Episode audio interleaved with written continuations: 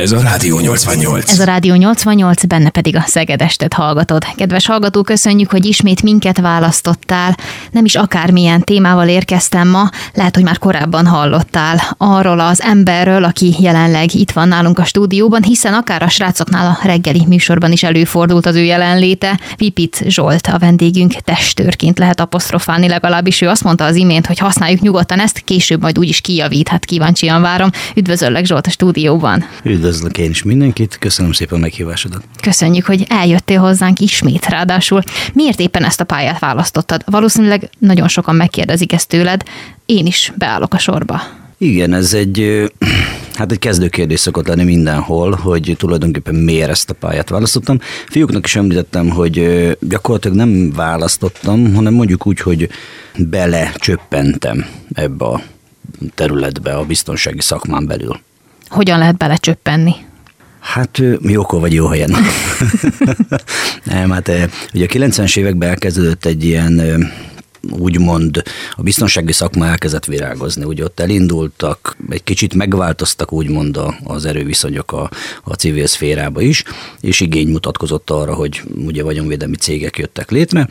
Ezen belül ugye kialakult egy olyan ág, amit úgy hívnak, hogy testtörködés, ami a mai, mai viszonylatban már nem nagyon állja meg a helyét, és akkor itt jönne az, amit mondtam, hogy próbálok majd egy kicsit javítani, hogy mondjuk úgy, hogy biztonsági szakemberekről beszélünk, uh-huh. vagy személybiztosító szakemberekről beszélünk. Ennek több ága van, de igazából visszakanyarodva a kérdésedre, 90 2005-ben történtek itt országunkban olyan cselekmények, amik, hát hogy mondjam, létjogosultságot adtak annak a szakmának, amiről most beszélgetünk. Erről beszélhetsz konkrétizálva kicsit, vagy Hát ő igazából nem titkos, nem titok.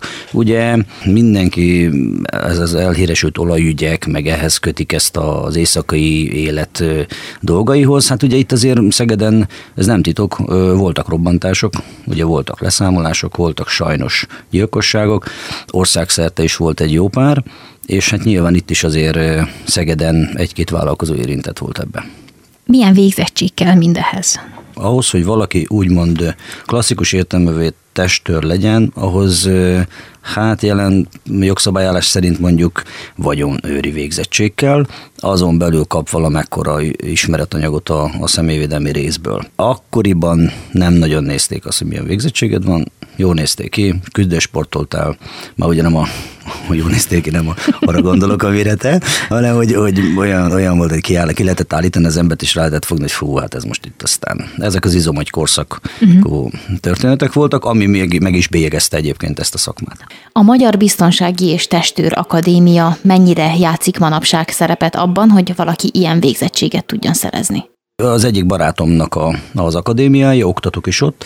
Igazából, hogy mondjam, igény mutatkozott arra, hogy minőségi képzések kerüljenek a napirendre, mert akkor, amikor mi kezdtük, akkor még nem nagyon volt honnan tanulni. Uh-huh. Mi elkezdtük úgy, lemásolgattuk, videókat néztünk, aztán rájöttünk, hogy csomó minden nem működik, tehát nagyon szép ott a, a bizonyos megosztókon, meg filmekben, de nem működött. Aztán volt szerencsénk hivatásos állományúaktól tanulni, ugye az akkori őrezrettől, és az is nagyon tökéletesen jó volt, mert a semmitől többet adott. Viszont rájöttünk, hogy hát ez tök jó, de az hivatásos állományú, tehát ahhoz nekünk is olyannak kéne lenni. Az a civil életbe átültetni, hát ez elég nehézkes volt. Tehát ahhoz, hogy valaki testőrként vagy biztonsági szakemberként személyvédelmet lásson el, ahhoz manapság, tehát vagyonőri végzettség az elég. Hát igen, fogjuk rá. Fogjuk tehát rá. alapvetően törvény ezt találta ki, nem jöttek még. Tehát az a baj, hogy nincs akkora fölvevő piaca ennek a szakmának Magyarországon, ahol meg lehetne azt oldani, hogy követelmény szint legyen egy olyan képzés, mint amit mi adunk, vagy amit, amit mi elvégeztünk sok-sok év alatt. Én ugye 14 évig jártam, 26 évig voltam a szakmába, 14 éven keresztül jártam minden évben továbbképzésekre, irgatlan mennyiségű pénz és időt emésztett föl. Nyilván ennek köszönhető, hogy befutottam egy bizonyos karriert a szakmán belül, de én azt gondolom, hogy az, amit említettél képző intézmény, hozza azt a szintet, amit egy jó szakember képzéséhez kell. Említetted ezt a bizonyos karriert befutni a szakmán belül. Ez mit jelent a gyakorlatban? Én amikor azt mondom, hogy úgymond nyugdíjba mentem ebbe a szakmába, mert nem igaz, mert mai napig dolgozom benne, hogyha fölkelnek rá. Aktívan nem dolgozom a szakmában olyan, olyan négy-öt éve, de visszamenőleg számolunk az időbe, ugye én a Testőszövetségnél eljutottam a mestertanár oktató mestertanár címig, és ez azt jelentette, hogy a hozzánk külföldről érkező testőr hallgatóknak az oktatását, a, az egyhetes képzését, azt már én állítottam össze. Milyen fizikai adottságainak kell, hogy legyen egy testőrnek?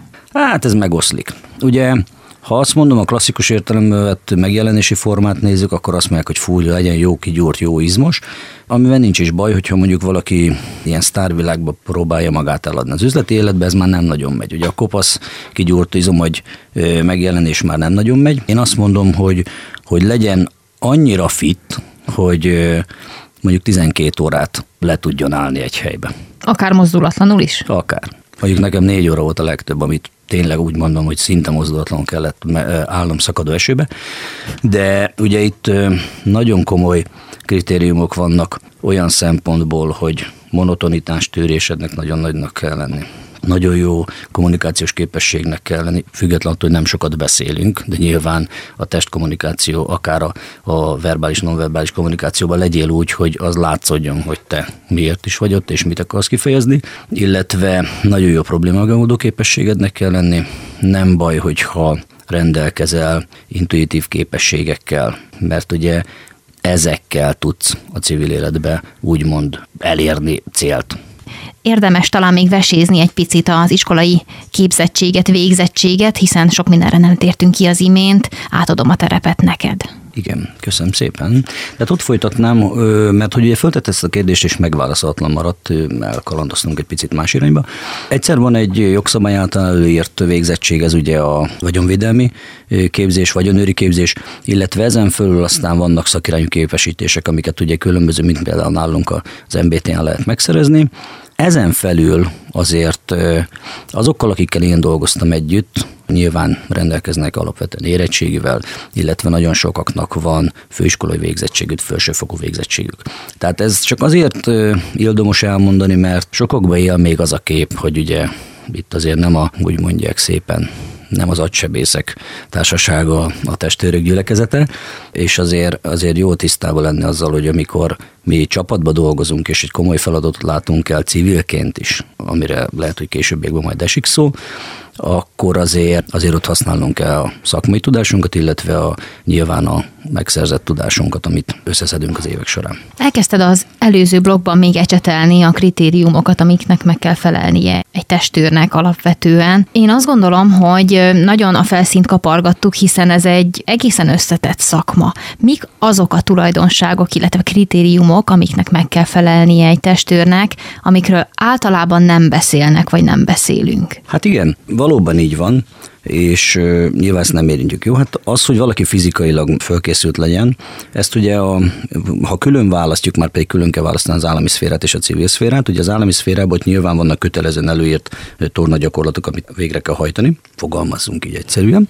Nyilván szintidőre, nyilván különböző terheléses feladatokat kell a srácoknak megcsinálni, illetve nagyon komoly pszichológiai szűrésen mennek át. Ez már működik a civil életben is, tehát nyilván úgy van, hogy amikor mi képzést szervezünk, akkor azért megnézzük azt, hogy a hozzánk jelentkezők fizikálisan hogy vannak fölkészülve.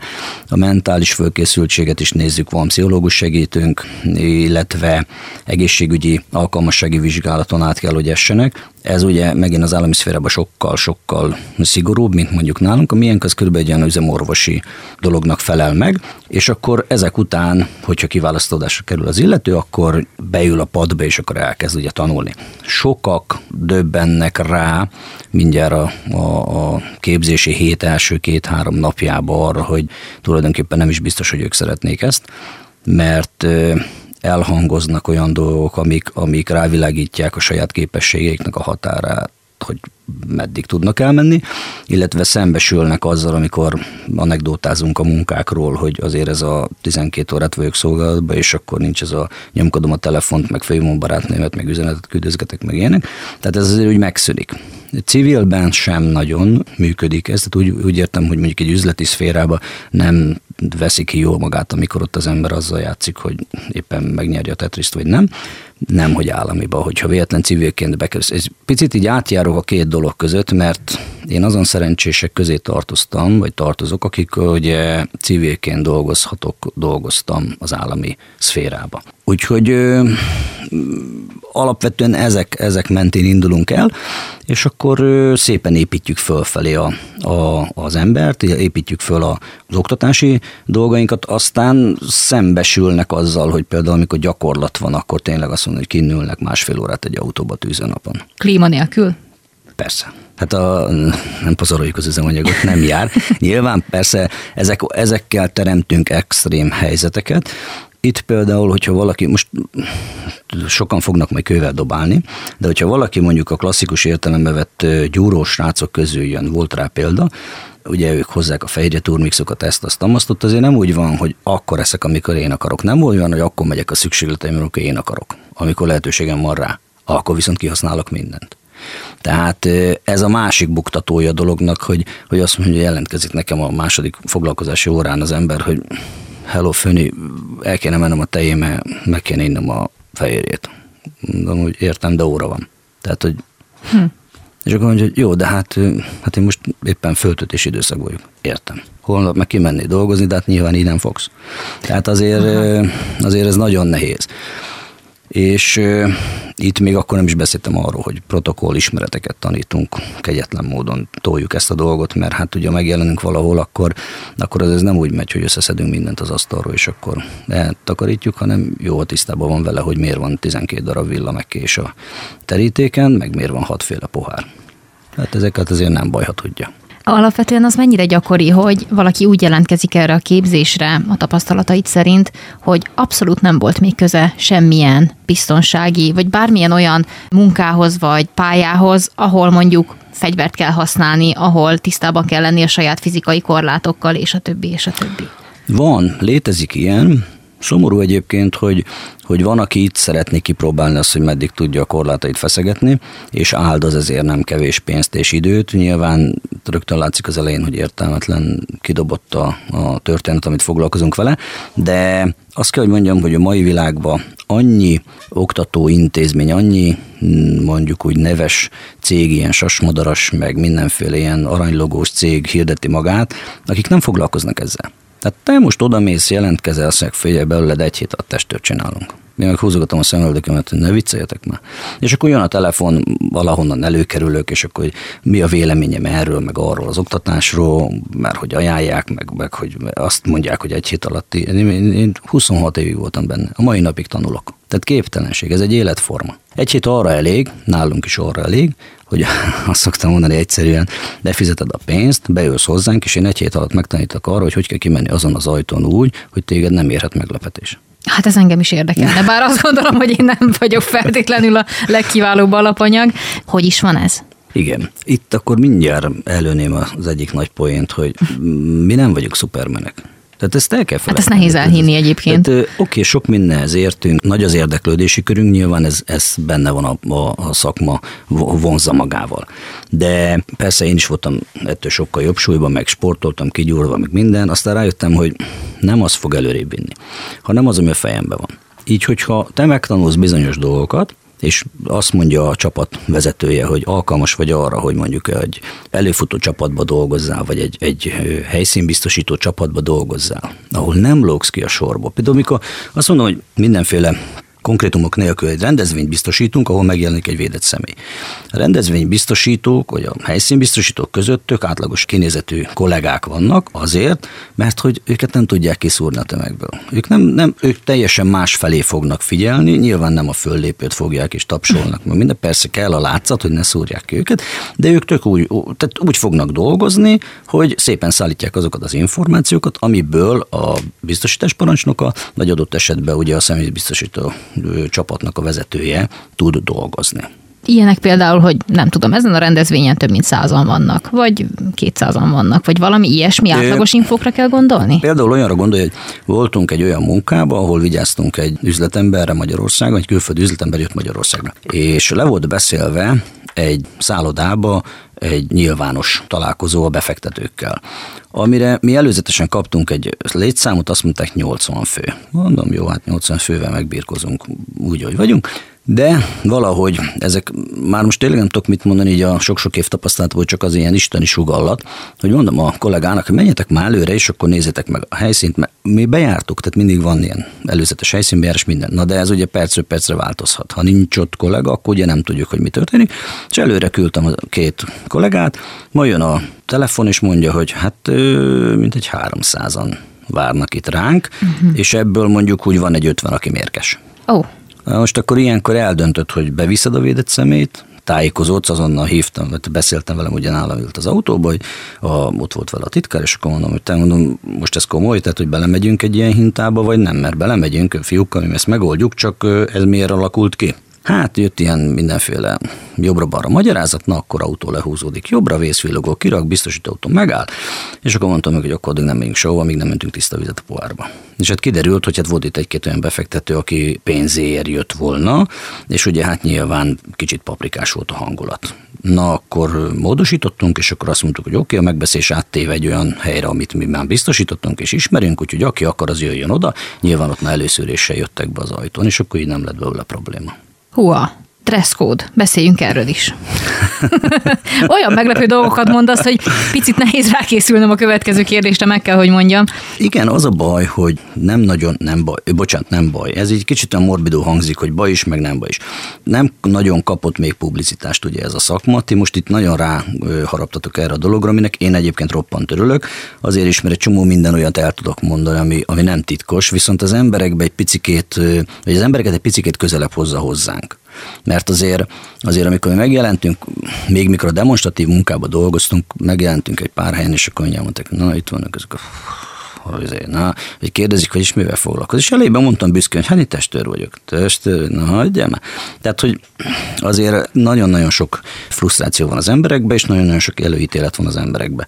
Mindenféle butaságot látnak a tévébe, hallottak már innen-onnan, a másik oldal meg soha nem hallgattatik meg, hiszen nincs az, aki leüljön, aki azt mondja, hogy na én ezt elmondom, mert legtöbben úgy voltunk vele, hogy figyelj, te ezt gondolod, én meg ezt csinálom, azt nem érdekel. Dresscode. A dresscode úgy néz ki, hogy nyilván van úgymond kiöltözős, és nyilván van a hétköznapi. A kiöltözős ruha, tehát amikor azt mondod, hogy nyilván civilben is van ilyen, nekem is van smokingom, frakkom, mikor olyan helyre megyünk. Ha elmegyünk egy operabálba, és kísérnik egy közjogi méltóságot civilbe, vagy nehogy Isten egy sztárt, akkor megfelelően öltözünk hozzá. Oda, ahova nagy estéjében mennek, oda nem megyünk farmer nadrágban, pulóveron, az kicsit morbidul néz ki. És itt kanyarodok vissza arra, hogy nagyon komoly protokollismereteket sajátítanak el a hallgatók, ahol igenis megtanulják, hogy mi miért van. Kapok egy meghívót, ami az vagy black tie, vagy white tie, akkor nyilván tudom, hogy hogyan kell fölöltözni nekem is. Főleg úgy, hogy ha azt mondja megbízód, mert olyan viszonyban vagytok ez majd kialakul egy idő után, hogy be kell menned vele. De ugye van, aki csak az ajtóig kísérsz, rendezvényre vagy magán dolgokra nem, és aztán van egy olyan bizalmi rész, amikor már amikor már bevisznek magukkal, odajössz az üzleti asztalhoz, tehát minden, mindenhol ott vagy, ahogy ő, ahol ő. És ez nem biztos, hogy veszélyezettségi foknak a miértje, hanem egyszerűen azért, mert, mert olyan kapcsolat alakul ki a, a védett személy és a biztosító között. Na szóval az a lényeg, hogy tudod, dresscode, megjelenős, akkor kiöltözöl, öltöny, megpróbálsz olyan cipőbe menni, ami nyilván kényelmes, amiben tudod, hogyha futni kell, akkor tehát nem ilyen szép makkos cipőbe mész, és ugye hát a civil ruha, ami aztán civil ruha is lehet. Nekünk, amikor legutóbb két évet voltam állami megbízásban, akkor a, úgymond civil ruhánk az az öltöny volt. Tehát az minden nap, napi 16-18 órát, attól függ, mennyit volt kedve a főnöknek dolgozni, az öltönybe voltunk. És amíg ő dolgozott, addig akik szolgálatban voltak, öltönyben vigyáztak rá. Így van, így van. Ahhoz, hogy csapatban tudjatok dolgozni, ahhoz szerintem egy mérhetetlen megbízhatóságra, őszinteségre és nyitottságra van szükség a többiek felé. Igaz ez, ez? ez maximálisan, tehát nagyon szépen elmondtad, hát ilyen szépen is tudtam volna elmondani. Így van. Tehát nekünk volt egy csapatunk, illetve hát van ugye a mai napig, hogy ha arról van szó, hogy bejön egy ilyen munka, akkor össze tudom rántani a fiúkat, de az kétségtelen, hogy itt van, és most bármennyire néhányan majd mosolyognak ezen, mert, mert olyan furcsán hangzik, de itt van az, amikor tényleg tűzbe mész a másikért. Itt van az, amikor már pillantásból tudod. Itt van az, amikor mi nem, ez mondja, egy, egyszer volt egy külföldi delegációnk, és akkor mondja az úriember, a miniszterelnök helyettes úr, hogy hát maguk itt az elmúlt hat órában egy szót se beszéltek. És akkor mondtam neki, hogy miről. Tehát, hogy megy minden, persze kommunikáltunk szemmel, kommunikáltunk diszkréten. Tehát ez a, amikor a filmekben van, hogy a kezünkbe beszélünk, mi is csináltuk ezt, kicsit morbid, mert az egyik kezem mindig foglalt. Tehát ezt senki nem fogja föl, aztán hallott a technika, és akkor már mást, mást használtunk, hogy ne legyen foglalt a kezem. De valóban így van, tehát maximálisan meg kell bíznod a másikban. Milyen arányban történik egy bevetés során, legyen az bármilyen, és akár hozhatunk példákat is, az elme és a test használata? Jó a kérdés, nem tudom. az a helyzet, hogy tehát amikor mi dolgozunk, akkor, akkor mindenki magának magát csinálja a testedzést. A csoportos testedzést a, a képzéseiken kívül nem nagyon tartottunk. Amikor már elkezdtem foglalkozni ezzel, akkor rájöttem arra, hogy tök jó, hogy találkoztunk itt 8-11 képzésen, 40-en, 50-en, és akkor mindenki képvisel valamilyen stílust, és akkor beleibe úgy, úgy próbálgattuk, hogy én nem mutatom ezt, én nem mutatom ezt. Rájöttünk, hogy semmire nem jó, mert hogy nagyon nehéz összhangot találni. Mindenki egy picit másképp gondolkozik. Aztán erre mi kidolgoztunk egy olyan rendszert, ami összhangba hozza ezt az egészet. Viszont én azt mondtam mindenkinek, hogy én most nem foglalkozok azzal, hogy ki hány fekvőtámaszt nyom le, vagy milyen edzőterembe jár, mennyivel nyom fekve, meg ilyenek.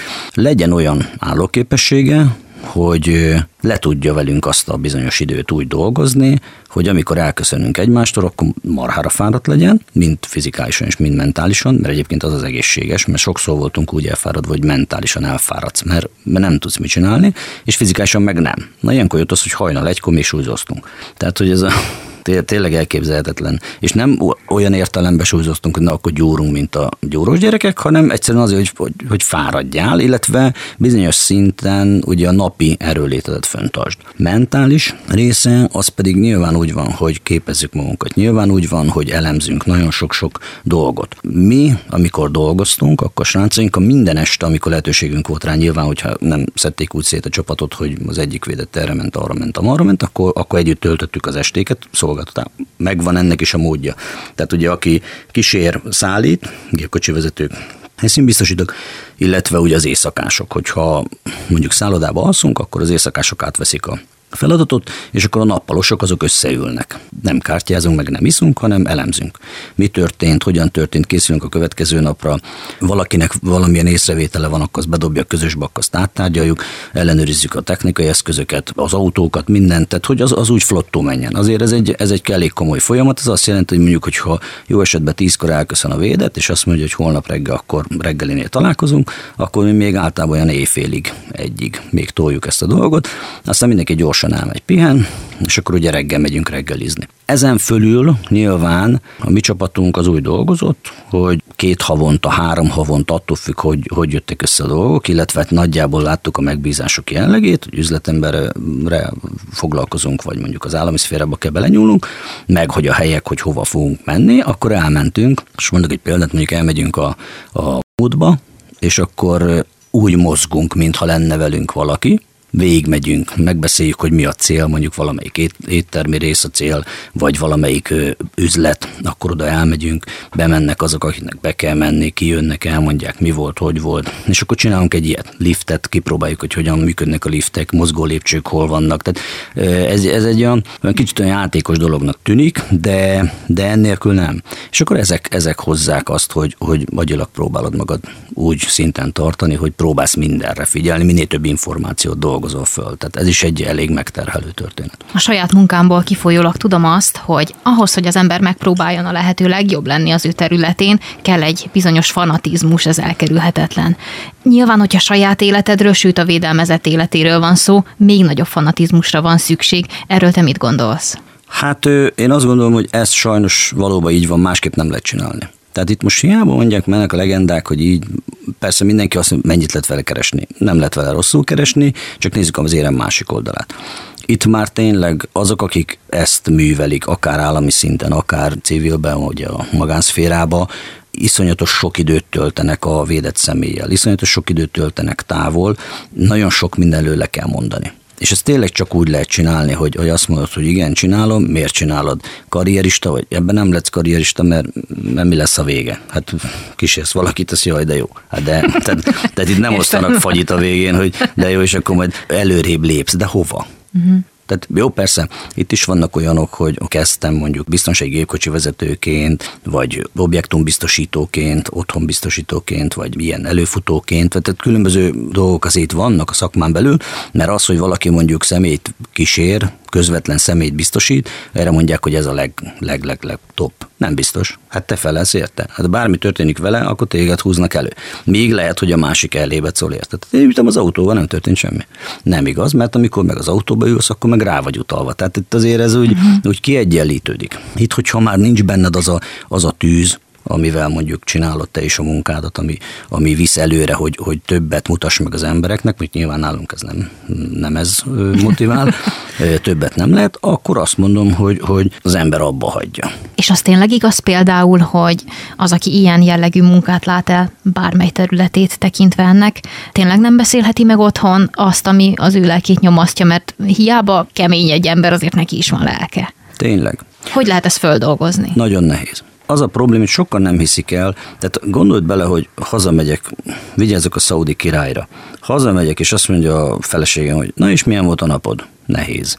Jó, de és hol voltatok, és mit vett, és fú, és, és, és, és tudod, hogy teli vagy kalanda, tudod, hogy egyébként sokszor elgondolkoztam azon, és persze jó, jó néhány ismernek a városba, és akkor tudják, hogy én mivel foglalkoztam, foglalkozom, és akkor van egy bizonyos tisztelet, de látszik néha az embereken, vagy mondjuk, mondjuk így beszélgetés közben ugye a srácokkal is, de nálad is megfordulsz, hogy vagy mit lehet megkérdezni, hogy hát fú, mit szeretnék tudni. Igen. És van egy csomó minden, amit szívesen elmondanak. Tehát, tehát büszke, én kihúzom magam, és azt mondom, hogy én tényleg testőr vagyok, személybiztosító szakember vagyok, érted? És, és vigyáztam már miniszterelnökökre, meg üzletemberekre, meg mindenfélére, de hát ezt hova mondod el? Ez nem úgy van, nem áll ki az ember, ezt nem kezdi el kiabálni, hogy jaj, de jó, jaj, de jó. Viszont ott a másik oldal, hogy hazamész, és ott is mondjuk, vagy egy gyerkőced megkérdezi, apa, hol voltál? Hm. Dolgozni. Tehát, hogy olyan, nekem van egy, van egy sztori, mert amikor az állami megbízást megkaptam, édesapám hat hónapig azt se tudta, hogy mivel foglalkozok de ő tudta, hogy én egyébként testőrködöm, meg a biztonsági szakmában dolgozom, és akkor nem, és őt egyszer otthon, és azt mondta, fiam, mondd már most éppen mit csinálsz. És akkor mondom neki, hogy hát visszatértem a személyvédelemhez, és mondta, hogy tényleg, és kire vigyázol. És akkor hát nem az, hogy nem volt publikus a személy neve, de hát úgy megállítottam neki, hogy kire, és akkor mondta, hogy hű, hát ott, ott, ott áll a bál, hát azért hívtak engem. Tehát nyilván megvolt az oka, tényleg nem tudsz mit csinálni, nagyon nehéz földolgozni. Sokszor van álmatlan éjszakai az embernek, amikor azt mondja, hogy hogy de elmondanám, hogy milyen jó lenne tudnátok, vagy nem is úgy van, mint a filmekben. Tehát itt nem fenékig tej fel, amikor mondjuk két napig nem eszel, mert balfék volt, azt nem készítették be kekszet, meg üdít, vagy ásványvizet a kocsiba, és közben nem álltatok meg, mert menni kellett. Vagy nem, nem olyan a megbízód, és, és nem rosszul van kommunikálva a dolog például, és nem kaptok ellátmányt. Tehát, hogy, hogy nincs időd elszaladni a boltba, hogy vegyél magadnak egy, egy zsíros kenyeret. Tehát azért, azért ezek nehéz dolgok. Ott a másik oldala, hogy amikor fölhívnak, hogy van egy kis gond, mert a gyerek mit tenni, kórházba került. Tényleg? És itt vagyok 500 kilométerre. Mit tudok csinálni? Tehát nagyon nehéz. Alapvetően egyébként sokan azt nem fogják föl, hogy oké, okay, megfogadsz engem személybiztosítónak.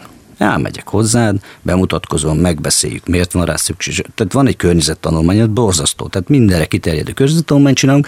Nyilván nem minden testőr csinálja ezt, hanem általában ugye a csapatvezetők, vagy aki a szerződéseket köti. És neked meg kell tanulnod velem együtt élni, mint ahogy nekem is. Hm. És azért ez nagyon nehéz.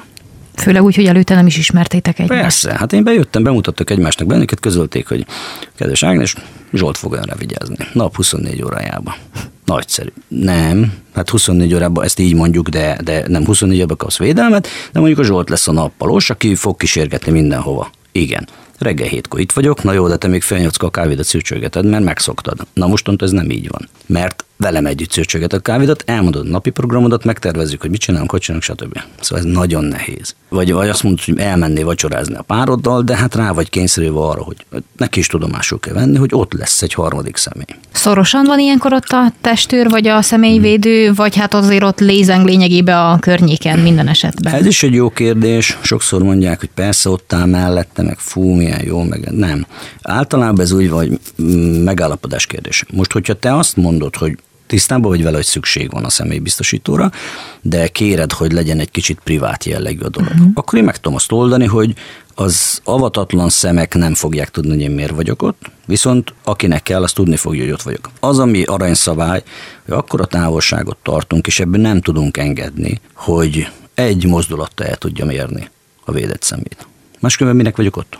Mennyire játszik szerepet abban ez az egész, hogyha az ember esetleg elkezd eltávolodni a szeretteitől, érzelmileg akár, hiszen talán elkerülhetetlen, hogy egy szakadék tátong ilyenkor. Hogyan lehet ezt kiegyensúlyozni, akár megszüntetni, akár orvosolni? Az a baj, hogy ugye itt minden, mindennek az alapja az a, az a bennünk lévő kíváncsiság. Tehát az, amikor én hazajövök, te mondod, hogy hm, és milyen napod volt? Jó. És mi, mi, merre jártatok, hol ebédeltetek, mi volt a kaja, mi, mit csinált, mit vett most a nagy ember, hm. vagy valami, akkor úgy, ugye nyilván itt megszakad a beszélgetés, mert hát ez egy oldalú lesz, mert ugye nyilván nem mondhatsz semmit de persze, és ez természetes, belőlünk fakad a kíváncsiság. Mint hogy engem is érdekel, hogy mi volt veled, te mit csináltál, nyilván te elmondod, bla, bla, bla, bla, bla, és hogyha minden jól megy, jó irányítom a beszélgetést, akkor úgy el megy abba az irányba, hogy minden szuper.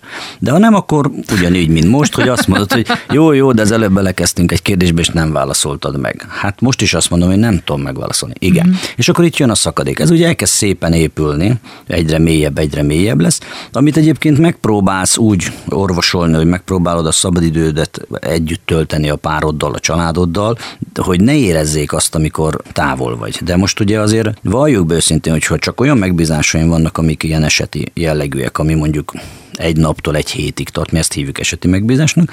Aztán ugye vannak a hosszabb megbízások, mondjuk az, amit egy hónapos, három hónapos, fél éves megbízások, mit tudom én, két hónapos, most ez nyilván nincs kőbevés, vagy pont ennyinek kell lenni, de azért általában ezek így alakulnak. Mit jön, jön egy üzletember Magyarország, és azt mondja, itt tartózkodok három hetet, szeretnék személybiztosítást, ami nem feltétlenül azt jelenti, hogy azért, mert őt meg akarják öngyilkolni, hanem úgy egyébként más miatt is szükség. Ugye, ugye mi több mindent adunk, nem csak a, az életvédelmet. Illetve hát ugye sajnos, ha belecsúszol abba, most ez megint olyan, hogy, hogy azt mondom, hogy sajnos. De mi lehet, mi lehet a csúcs személyvédelemben? Tehát amikor azt mondom, hogy civilként ott, ott, ott vagyok egy miniszterelnök mellett. Tehát ez szerintem a szakma csúcsa. És amikor eljutsz, tehát, tehát látod, hogy eljutsz idáig, mert látod, hogy mész előre, törtetsz már olyan értelemben, hogy jó értelemben, tehát hogy megfelelsz, hívnak, nincsen semmilyen olyan alűröd, ami miatt ugye kiírnád magad ebből a dologból, és eljutsz oda, hogy, hogy kapsz egy állami megbízást, vagy egy állami, államhoz köthető megbízást, akkor, akkor azt mondod, hogy most vagyok a, most vagyok a toppon itt már azért még jobban korlátozódnak ezek a bizonyos beszélgetések, meg ezek a, ezek a meséldelmek voltál. Az első 95-re visszakanyarodnék, amikor elkezdtem az első személyvédelmi munkát, akkor másfél évig voltam egy vállalkozó mellett, és volt olyan, az akkori feleségem, az első feleségem megkérdezte, hogy mikor jössz haza. Hm. Hát az, ebben az esetben kiszám, nyilván tervezhető, hogyha tudod, de akkoriban ez még nem így volt, hanem kicsit kiszámíthatatlan volt a történet, és aztán hazajöttem egy hét múlva. Aztán megkérdezte, hogy minek jöttél, tehát hogyha úgyis elmész. És akkor mondtam, hogy azért, mert hazaztam a pénzt. Tehát oké, okay. és rájössz, hogy nem minden a pénz, amikor már ott érzed, hogy a kapcsolat egy picit úgy, úgy messze áll a, a valóságtól. Tehát ö, itt az első lépcsők itt kezdődnek, amikor úgy fölfele nézel, és azt mondod, hogy ezt nem bírod megmászni, mert ugye azon kívül, hogy van egy csomó minden benned, amit nem beszélhetsz ki, ugye mentálisan, pszichésen terhel, azon kívül ott van, hogy akkoriban még valóban belementünk olyan dolgokba, hogy nem biztos, hogy hazajövünk, mert megtörténhet velünk is, hogyha mondjuk adott esetben nem figyelünk eléggé, vagy nem vagyunk a toppon, és akkor még jön ez, hogy mellé érzed, hogy, hogy teljesen kezdesz. Persze itt a másik oldala, hogy hallottam olyanról, én még nem tapasztaltam akkoriban, hál' Istennek, vagy sajnos ezt nem lehet tudni, hogy hú, mennyire imponál valakinek azt mondja, hogy hú, az én, az én barátom az testőr, vagy az én pasim, fú, és akkor vagy úgy, úgy, úgy járnék egy testőrre. Meddig? Az első kérdésig? És mondom, hogy nem válaszolhatok rá. De jó. Mi a jó, hogy testőr, de nem mondhatok semmit. Mit tudsz róla? Semmit. Tehát ez nagyon nehéz, és én azt látom, hogy nagyon sok, nagyon sok kapcsolat ment tönkre a srácaimnál is, ugye én kétszer váltam, mint szakma, az miatt, hogy, hogy ugye, hogy mondjam, ez lehet úgy mondani, hogy karrierista vagy, de már az előbb beszéltünk róla, hogy és ebben mi a karrier. Tehát persze az a karrier, hogy eljutottam arra a szintre, és nyilván tolerál a másik fél egy jó darabig. De aztán, aztán, aztán elkezd nem. És ezzel nem nagyon tudsz mit kezdeni, meg kell birkóznod vele. Hasonlót tudnék egyébként mesélni a mi szakmánkból is, ö, olyan tekintetben nyilván összevetni a kettő teljesen fölösleges, mert lehetetlen, de az, hogy valaki egy újságíróval szeretne együtt lenni, az kőkemény. tényleg nagyon kőkemény türelmet igényel nagyon sok szempontból, úgyhogy azt hiszem, hogy átérzem valamennyire, nagyon zárójelbe mondva mindezt, véletlen sem elbagatelizálva ennek a súlyosságát, viszont azt hiszem, hogy elérkezett a műsornak az a pillanata, amelyre mindenki várt velem egyetemben. Ki az, akiről beszélhetsz, akit őriztél, és nagyon komoly helyzet volt? Hm.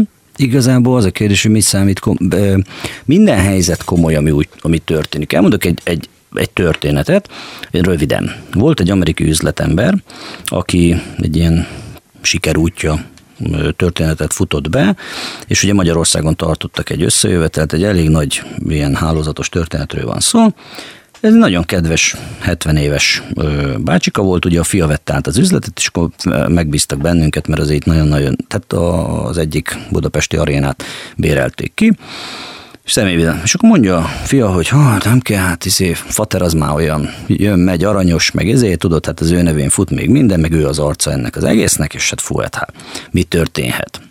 És akkor elmentünk az egyik szállodába, ugye a királyi lakosztály volt kibérelve, és tényleg nagyon aranyos volt az úriember, és az történt, hogy a külföldiek közül konkrétan egy amerikai hölgy, egy ilyen kicsit megtermelt hölgy, annyira örült neki, hogy találkoztak, hogy hát ugye szaladt oda, hogy puszit adjon. De hát ugye nyilván nem gáncsoltunk el mindenkit, mert azért egy ilyen kicsit ilyen barátságos történet van ebbe a ebbe a kis hálózatban, és az volt a lényeg, hogy a, a hölgyön volt egy napszemüveg ez önmagában nem lenne semmi veszély. Tehát összenéztünk a kollégával, nyugtáztuk, jó, jön, örömködik, megölelgetik, megpuszilja, hazamegy, kész, menj. És mert hát oda jött, és egy kicsit nagyobb volt a sebesség, a lendület, és ugye azt a kis, azt a kis 100 kiló plusz nehezen állította meg a hölgy, és lendületből ugye hát puszi-puszi, aminek az lett a vég, hogy akkora mokka lett a bácsi szeme alatt, hogy másnap reggel ugye a sminkesek dolgoztak, hogy eltüntessék. Tehát összességében ez, ez, nem, ez miatt mondjuk nem törjük el a kezét, lábát a, a, a néninek, de hát azért ez úgy, hogy másnap föl kell lépni mondjuk 40 ezer ember előtt, meg saját tévé veszi meg minden, azért ez elég ciki. És akkor mondják, na hol voltak a testőrök, hát hol lettek volna, most mit csinálsz? Tehát ez egy egyszerű, annyi volt, hogy már ugye idős volt a bácsi, és ugye a bőr az érzékenyebb volt. Mm. És sikerült a néninek lefejelni. Na mindegy, kikozmetikáztuk, viszont onnantól kezdve mondta bácsi, hogy ő csak úgy megy, ha én megyek vellette.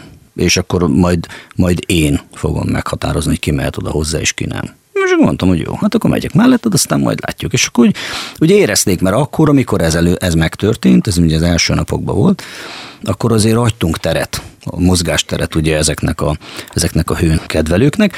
Aztán amikor én ott megjelentem a bácsi mellett úgy, hogy ő már fogta a kezemet, meg, meg tehát kapaszkodott a könyökömbe, meg, meg jelét mutatta ő is annak, hogy nem véletlen vagyok mellette, akkor érdekes módon ki, kialakult egy ilyen egyméteres tiszteletkör, és akkor úgy mindig rám néztek, ha volt szemkontaktus, és bólintottam, akkor odajött, aláért, puszi, möle, fénykép, és akkor ment tovább. Tehát, hogy beállt uh-huh. egy mhm. olyan rend, nem kellett kordont, meg mindenféle ilyen dolgot.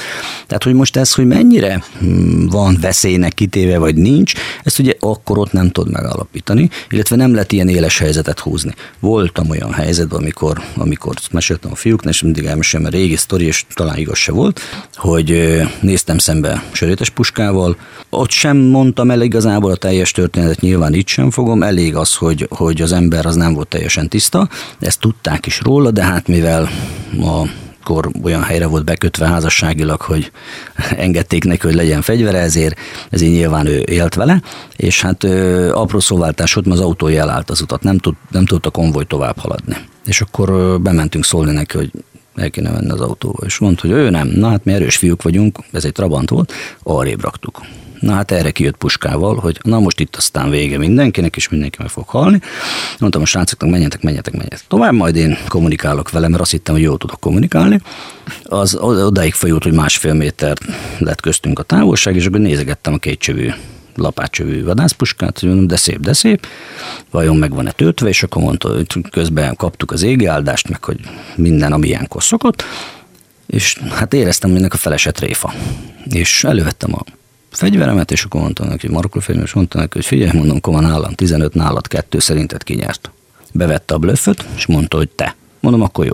Szépen elhátráltam, beütem a kocsiba, ami rám várt, és akkor mentünk tovább. Na de hát nyilván nőként nem kell tudnod, vagy nem találkoztam még ilyennel, de most azért a filmekből is tudjuk, hogy egy sörétes puska másfél méterről azért lukat nyit az emberbe.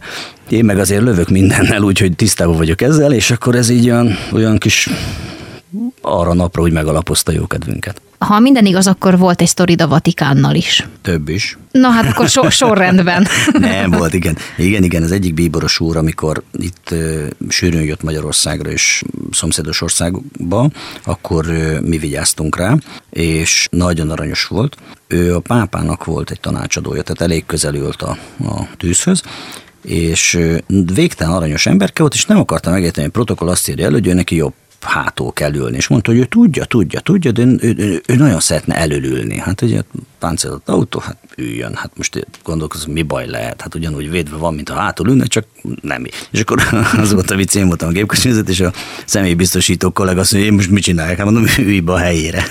Be, beült hátra, és akkor elindultunk Budapesten, és ugye hát vatikáni lobogó alatt megyünk mentünk abba az esetben, ugye már több, többféle ilyen nemzetiségi zászló alatt mentünk, de a Vatikán, és akkor, mert ugye ilyenkor azért vannak protokollszabályok, amit be kell tartani. És akkor főleg a lobogoz az autó, nem használtunk meg különböztetően semmit, mert nem akartunk nagy föltűnni, és ez pont elég volt.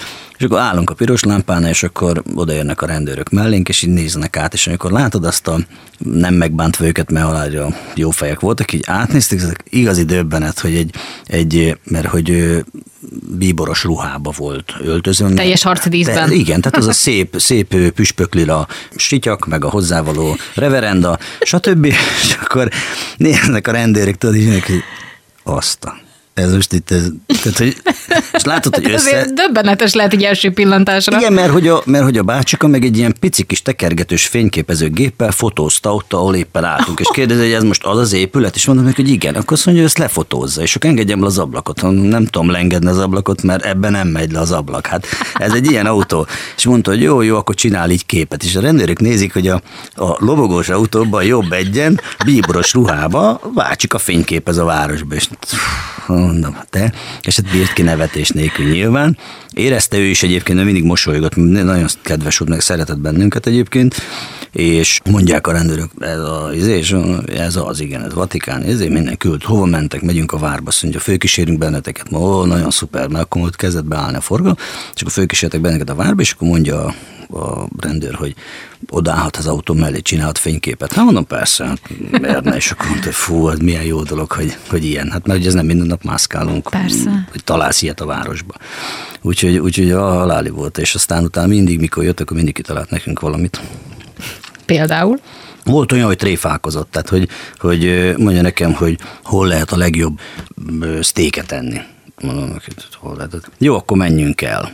És akkor jó, hát de nincs benne a napi programban. És mondta, hogy nem fér bele, és mondom neki, hogy hát nem, azt mondjuk mondjunk le valamit. Tehát ilyen, mondom, de ez nem így megy, hát, hát álljunk már meg. Tehát a Böriről beszéltünk, és a, hát ugye ő volt a bebörtönzött rabok jogaiért küzdő egyik személy, és akkor vittük is őt Pesten, találkozott a BV parancsnokkal, meg vittük őt Kozma utcába ide és akkor mondja azt mondja, hogy ugye bekísérnek. Hát mondom, be, még csak bekísérjük. Azt mondja, jó, de ne adjanak itt. Tehát, hát mondom, jó helyen vagyunk. Úgyhogy aranyos volt nagyon. Elég sok mindent említettünk már, érintettünk már a mai adásban. Mit tartasz a legnagyobb kihívásnak ebben a szakmában? Hivatásban inkább? Legnagyobb kihívásnak? Uh-huh. Hát ez egy nagyon jó kérdés. Nagyon jó kérdés. Nem gondolkoztam még rajta. Mi, mire gondolsz, hogy kihívás? Hát, hogyha magamból indulok ki, azt gondolom, hogy nekem talán a legnehezebb az lenne, hogy kevésbé tudok közvetlen lenni a szeretteimmel. Uh-huh. Ez is egy jó megközelítés. Nekem hirtelen az jutott eszembe, hogy ugye a kihívás az, hogy meddig tudod ezt csinálni, uh-huh. me, mennyi az a mennyi az a, a dolog, amit el tud viselni a, a, a szervezeted, mentálisan, fizikálisan, és hát nyilván, nyilván ez egy nagyon jó, ez a, ez a családi vonal, hogy ezt, ezt viszed végig a gondolatmenetbe. Igen, tehát hogy mennyi az, amennyit az ember föláldoz azért, hogy ezt csinálja. Az mondjuk egy jó kihívás lett, igen. Sokan, sokan egyébként most ezt ilyen divat dolognak tartják, pontosan azért, mert sokféle képzés van, meg ilyen látványos hülyeségekkel tetik őket sok pénzért, és azt hiszik, hogy ez olyan egyszerű, és akkor hú, elmegyünk, tündöklünk ott, meg, meg minden. De mondom, való igaz az, hogy, hogy ez a, ez a a belső béke megtalálása valahol, egy kompromisszum, ami, ami élhetővé teszi. Szerintem az, az elég nagy kihívás ebben. Jól érzem a beszélgetésünkből, hogy ha még egyszer választhatnál hivatást, akkor is ezt választanád? Igen. Mi ennek Igen. az oka? Hát ennek az oka az ami, az, ami nagyon nyomja a szívemet ezzel a szakmával kapcsolatban, az, hogy mi, én, és mondhatom azt, hogy a srácok is, hogy ezt szívvel, lélekkel csináltuk. Tehát mi beladtunk mindent is.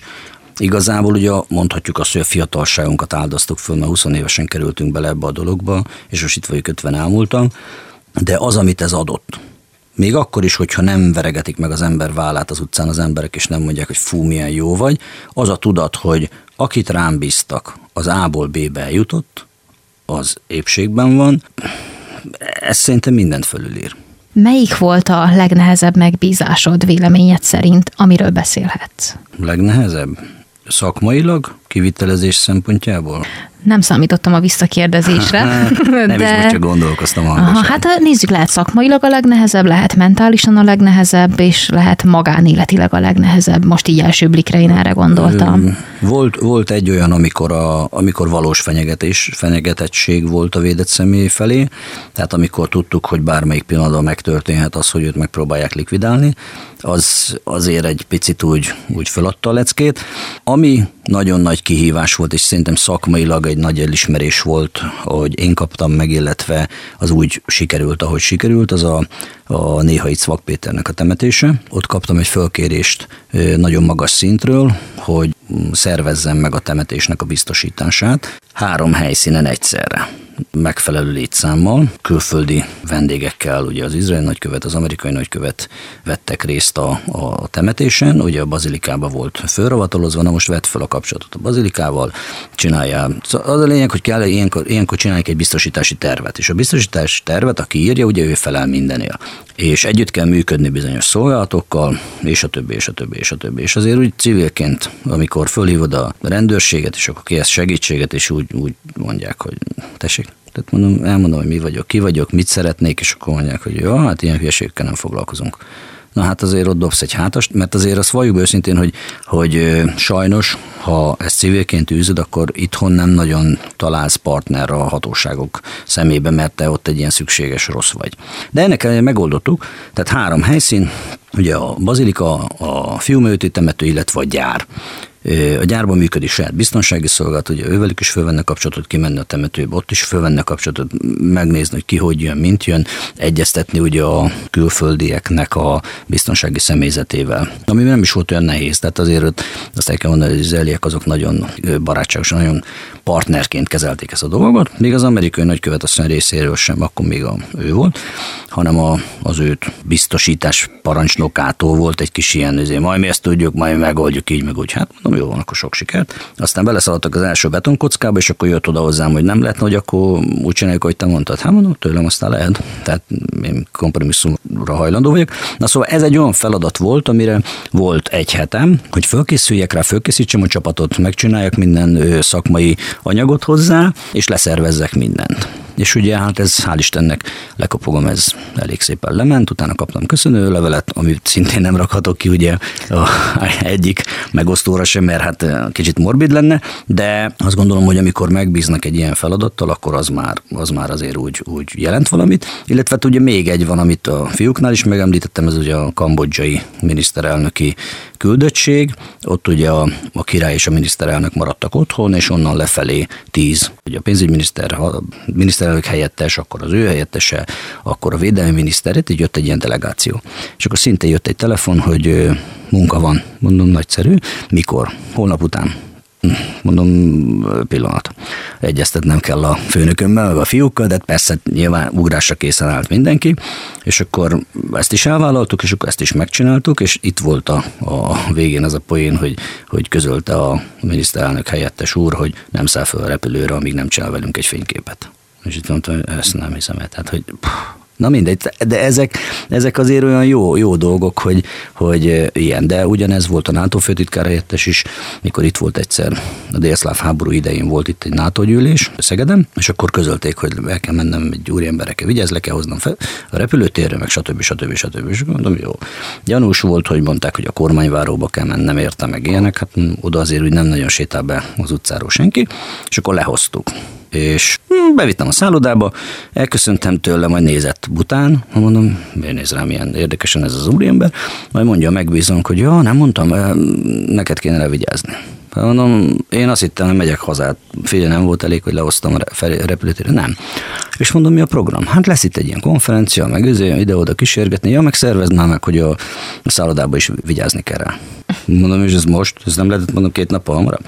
Itt volt, hogy sétáltunk a Kárász utcán, és persze ismerősök megláttak, akik ugye hédereltek az egyik cukrászdának a teraszán, és akkor, ja, jó, ezt, de jó, hogy itt vagytok.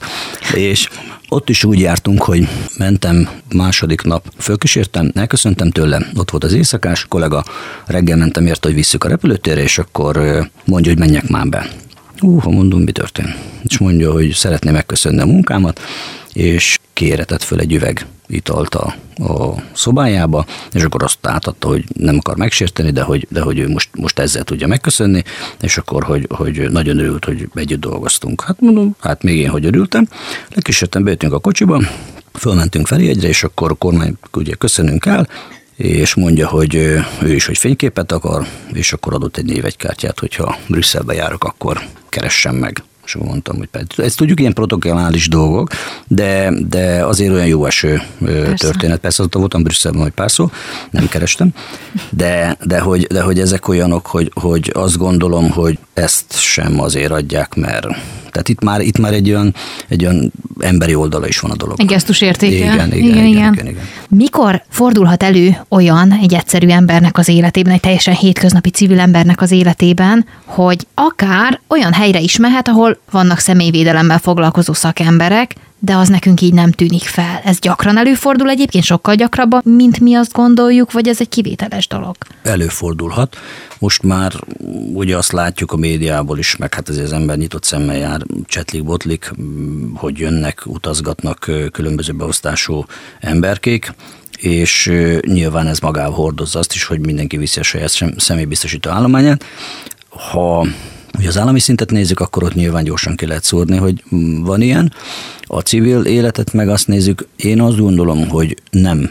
Avatott szemek ki tudják szúrni azt, hogyha, tehát én például meglátom mozgásból, kommunikációból, azért van, van egy, hiába vagyunk együtt, azt is tanulni kell, illetve gyakorolni, hogy hogy tudom elsütni azt, hogy más azt lássa, hogy mi pár vagyunk, miközben nem. Hát a hétköznapi ember ezt nagyon nehezen veszi észre, ha csak nem csinálok valami nagy blödséget, mondjuk, mondjuk ez a szándékosan megvillantom, hogy van nálam fegyver, tehát úgy, úgy állok, hogy láttam már ilyet, tehát mikor mondtam, édes Istenem, na itt vége. Itt az nem túl profi dolog. Nem, az már, nem, az már, igen, csak itt jön elő az, amiről korábban beszéltünk, ugye, hogy, hogy mennyire szeretném én azt, hogyha látnák, hogy én egyáltalán ki vagyok, vagy mi vagyok, mert hogy, mert hogy ez nekem olyan megtisztelő, amennyiben olyan érzésekkel végzed ezt a munkát, mint amit mondjuk én próbálok átadni.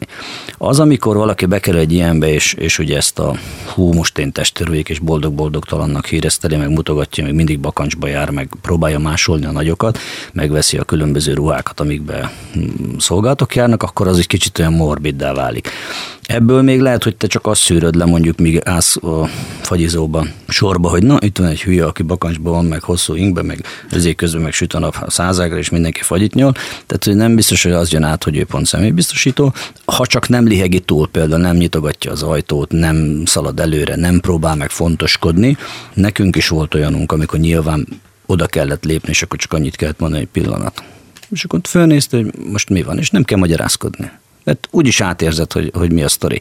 De önmagában el voltunk vegyülve a társaságban, senki nem, tehát ez a nem utalunk már rá, nyilván nekem is már azért kor előre a táva hullik a hajam, kopaszodok, kimondhatjuk ezt. Vannak ugye kollégák, akiknek már hamarabb elhagyta a hajuk a fejüket, és akkor így ugye azt mondják, hogy itt van a kopaszok. Nem minden kopasz testőr, nem minden kopasz kigyúrzagyú, de, de ugye ezzel tudomást kell venni, ez így van. Igen, a, azért arra figyelünk, hogy a dresszkóról beszéltünk, nem említettük meg, hogy azért tudok csúnyán nézni, morcosan, amiből lehet olvasni, hogy tartsd a távolságot, viszont, viszont ha ránézel az emberre, akkor nem azt sugalja, hogy ő most itt egy, egy betonfal. És, és aki ezt megtanulja, aki ezt ügyesen tudja alkalmazni, az elkerüli azt, hogy, hogy fölfedjék, hogy ki ő. De azt kell, hogy mondjam, hogy nagyon sokan nem is gondolnák, hogy mennyi olyan emberke van, üzletasszonyok, üzletemberek, még akár itt Szegeden is, akik bizony kísérettel járnak.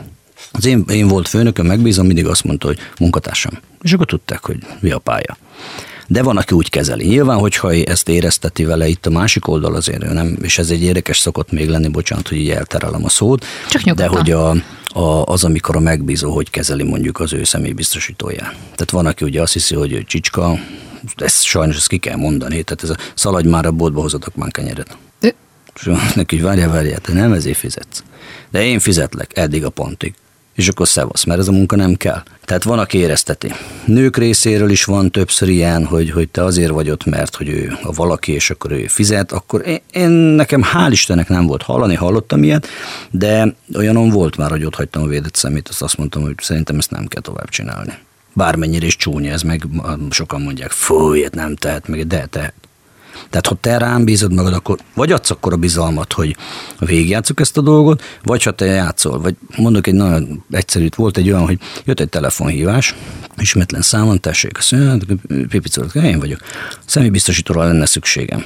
Mondom, lehet, hogy tudok benne segíteni. Hát fiatalos női hang volt. Azt mondja, barátnőmmel szeretnénk elmenni diszkóba szombaton. No, tessék, Hát mondom, rossz számot. De hát, hogy önt ajánlották, mondom, az lehet, de mondom, én ilyet nem vállalok.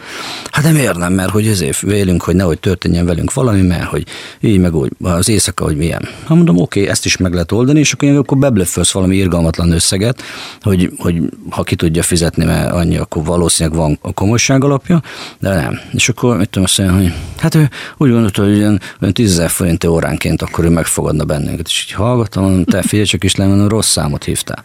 Tehát, hogy nem, nem mindenki van tisztában ezzel, és nyilván ennek mérten működnek is. Van, amikor ugye kiszúrott, tehát látod te is, hogy na itt lébecel az ember, és akkor olyan tingli-tangli másikot vagy, de együtt mozognak, meg ilyesmi, de a nagyon jókat, vagy azokat, akik tényleg szakmailag toppon vannak, azokat nem fogod, és itt vannak. Olyanok, mint az idegenek. Ezzel egyet kell, hogy értsek. Kik azok, akik jellemzően egyébként a civil szférából felkeresnek benneteket, aki nem egy akár valami állami személy, tehát bármi olyasmi, olyas valaki, aki teljesen olyan, mint például én vagyok. Ilyen előfordul? Ö, persze. Itt, itt azért nagyon komoly, tehát sok mindenbe keresnek ö, személybiztosítót, és azért nem azon terjed ki, hogy akkor visszakanyarodok oda, hogy testőrként, mert testőr fogalom ugye az az, hogy a testemmel meg foglak védeni, bármi áron is. Ez, erre esküdtek föl régen, ugye több száz év a harcosok.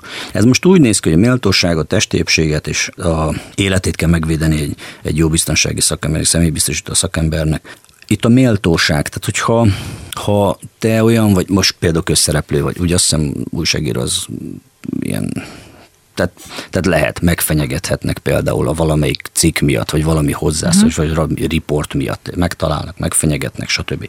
Akkor hívsz egy olyan embert, aki nagyjából ezekkel tisztában van, és akkor elmondja a lehetőségeket, hogy hogy működik, hogy lehet, lehet személybiztosítást is kérni, de lehet, hogy egyébként van másik olyan sokkal egyszerűbb intézkedési forma, amivel mondjuk ezeket ki lehet kerülni. Ez is egy réteg. Aztán persze nyilván vannak azok, akik üzletemberek. Ott, ott általában vannak az eseti megbízások, amik arra szól szólnak, hogyha nagyobb üzletet akarnak megkötni, vagy tudják, hogy olyannal találkoznak, aki esetleg, esetleg problémás lehet, akkor, akkor azon túl, hogy mondjuk valakinek ott vagyunk mellette, azon túl azért folyik egy környezettanulmány, tehát ott egy nagyon komoly előkészülete van ennek, hogy nem sétálunk be mondjuk úgy egy kőbányába, hogy csak egy bejárat van, aztán utánunk még jönnek tizen, hanem azért körülnézünk. Ez működhet. Üzletemberek, van, aki azt mondja, hogy testőre jár, pedig csak gépkocsi vezetője van. Igen, az a gépkocsi vezető, ez egy biztonsági gépkocsi vezető, az föl van készülve arra, ismeri az autót, eljár tréningekre vezet, tudja nagyon jó, hogy mit lehet belőle kihozni, ott van mellette, ad egy megnyugvást, tudsz mellette dolgozni folyamatával. Tehát aki például sokat van úton, ingázik mondjuk Budapest és Szeged között, az másfél óra. Van, amikor több is, ugye attól függ. Akkor ott azonnal tudsz tervezni, alternatív útvonalakkal tisztában, vagy tudod, hogy ha baleset ennél a kilométerkörnél van, hol hol tudok lemenni jobbra vagy balra. Tehát ezek. Ezekkel nem biztos, hogy mindenki tisztában van. Van, aki szídja a Google-it, ugye, hogy nem mondta, hogy forduljak el. Hát persze, hogy nem mondta. Na, de én ezt nem mondhatom, hanem azt mondom, hogy igen, ezen az útvonalon járunk, és, mit, és fölnéz, azt mondja, mi történt, mondom, semmi, alternatív útvonal. Oké, okay. és visszaesik a dolgába, és csinálja. Én azt gondolom, hogy az választ ilyen irányú végzettségű embert, aki az életét akarja megkönnyíteni. Mondjuk a hétköznapjait például. De a kísérés, hogyha már kísérésről van szó, akkor az viszont legyen az. Tehát ott ne várja azt, hogy én vigyem a szatyrot. Ha volt ebben már probléma. Kihozta a repülőtéren a jó ember a kocsit, és akkor ott álltunk, és nézett rám az ember, és mondja, hogy bőrön, mondott, tessék. Mondom, szólja annak, aki kihozta, berakja a kocsiba, azt mehetünk. Tehát mondom, én nem fogom bőröntet cipelni, nem ezért jöttem. És hát egy picit fő volt háborodva, aztán megértettem vele, mikor beszélgettünk este, hogy mondom, látom, hogy rosszul esett, de mondom, várja, várja, várja, tehát hátul a lovon. Én kísérlek, gépkocsi vezető vezeti az autót. A cuccodért te felelsz. Hát mi a biztosítás, hogy nem. Rólad van szó. És itt ugye a szeméről. Aztán persze van olyan, aki miatt azért vagyunk vele, mert mondjuk a karolája többet ér, mint az egész GDP. Tehát ö, létezik ilyen. Akkor nem a személy, a személyre vigyázol, hanem az értéket kíséred, és akkor ott viszont bármennyire morbid, lehet bármi a személlyel, de az értéknek ott kell lenni, mert a biztosító ezt várja el. Tehát azt meg kell őrizni. Az utolsó szó lassan elérkezik ebben a műsorban. Nagyon sajnálom, hogy ilyen hamar vége lesz, de van-e bármi olyan, amit szívesen mondanál még el, amit még elmondhatsz, azoknak az embereknek, akik érdeklődnek ez a szakma iránt esetleg, vagy csak civilként érdeklődnek ez iránt? Igazából, aki érdeklődik a szakma iránt, annak csak azt tudom mondani, mert vannak persze sokan megkerestek ilyennel, hogy mit szólok hozzá. Nagyon jó. Nézzék meg, hogy milyen oktatási intézmény, nézzék meg, hogy mit oktat, milyenek kik az oktatók, ezt általában titkolni szokták az utolsó pillanatig. Tehát aki e felé akarna tendálni, annak ez a minimum legyen, hogy hol van, mennyi pénzt kérnek érte, mit kap a pénzért. Aki azt mondja, hogy egy hét alatt, tíz nap alatt testőt faragnak belőle, azt már nagy évbe kerülje mert ilyen nincs, létezik, sok-sok-sok tanulással. A civileknek meg azt, hogy, hogy próbáljuk meg elfogadni, hiszen ez a szakma is olyan, mint mondjuk a vízvezeték szerelő vagy az asztalos, ezt is kell, sajnos kell embereknek csinálni. Nem vagyunk rosszabbak, bármennyire is rossz hírünk van, viszont hogyha kis pozitívumot akarnak ebből ez a beszélgetés után, vagy úgy érzik, hogy bizonytalanok, akkor azt tudom mondani, hogy meg kell nézni egy filmet, amiben Kevin Costner és Whitney Houston játszott, mellé bontani egy chipset, aztán mindenki legyen boldog. Ez a végszó. Köszönöm Zsolt, hogy nálunk jártál. Én köszönöm a meghívást.